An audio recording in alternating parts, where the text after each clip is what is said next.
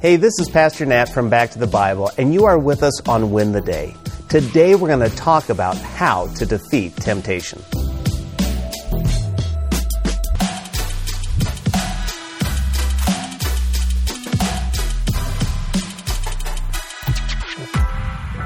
The devil made me do it.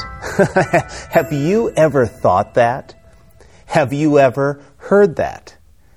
It's an excuse for when we sin. But is the devil the problem, or is it actually something else? Did you know that Jesus was actually tempted by the devil? And in Matthew chapter 4, we will see how he overcame that temptation. Uh, turn with me to Matthew chapter 4, beginning in verse 1. Matthew writes, Then Jesus was led up by the Spirit into the wilderness to be tempted by the devil. After he had fasted forty days and forty nights, he was hungry. Then the tempter approached him and said, If you are the Son of God, tell these stones to become bread. He answered, It is written, Man must not live on bread alone, but on every word that comes from the mouth of God. According to the Gospel of Matthew, after Jesus' baptism, Jesus was led into the wilderness to be tempted by the devil. Now, I think we just need to stop here because this makes me ask two questions. First, was God leading Jesus into temptation? And second, is the devil to blame for our sin today? Well, according to James chapter 1 verse 13, no one undergoing a trial should say, I am being tempted by God.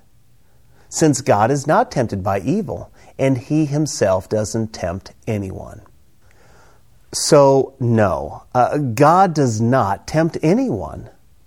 But what God does do is provide a way out of temptation. You see, God uses evil and even the devil himself to advance his purposes. Okay, but let's go back to the devil. Uh, what about him? Is he to blame for our sinning today? Well, we have to remember that Satan is just one fallen angel. Yes, he is the tempter, uh, the deceiver, uh, a liar, the dragon, and even the snake. But he is still just one angelic being. So, no, uh, we can't blame Satan for our sins. Our sin nature is corrupt. That is why we are prone to sin. But I want us to notice, though hungry, Jesus does not fall into temptation. He defeats temptation with Scripture. When you read Matthew chapter 4, you will see three temptations. But what does Jesus do? He defeats temptation with God's Word. You know, it wasn't a sin to turn rocks into bread. It was that Jesus' coming and humility was to serve others, to save others, and not to serve himself. Jesus' way out was by knowing God's Word.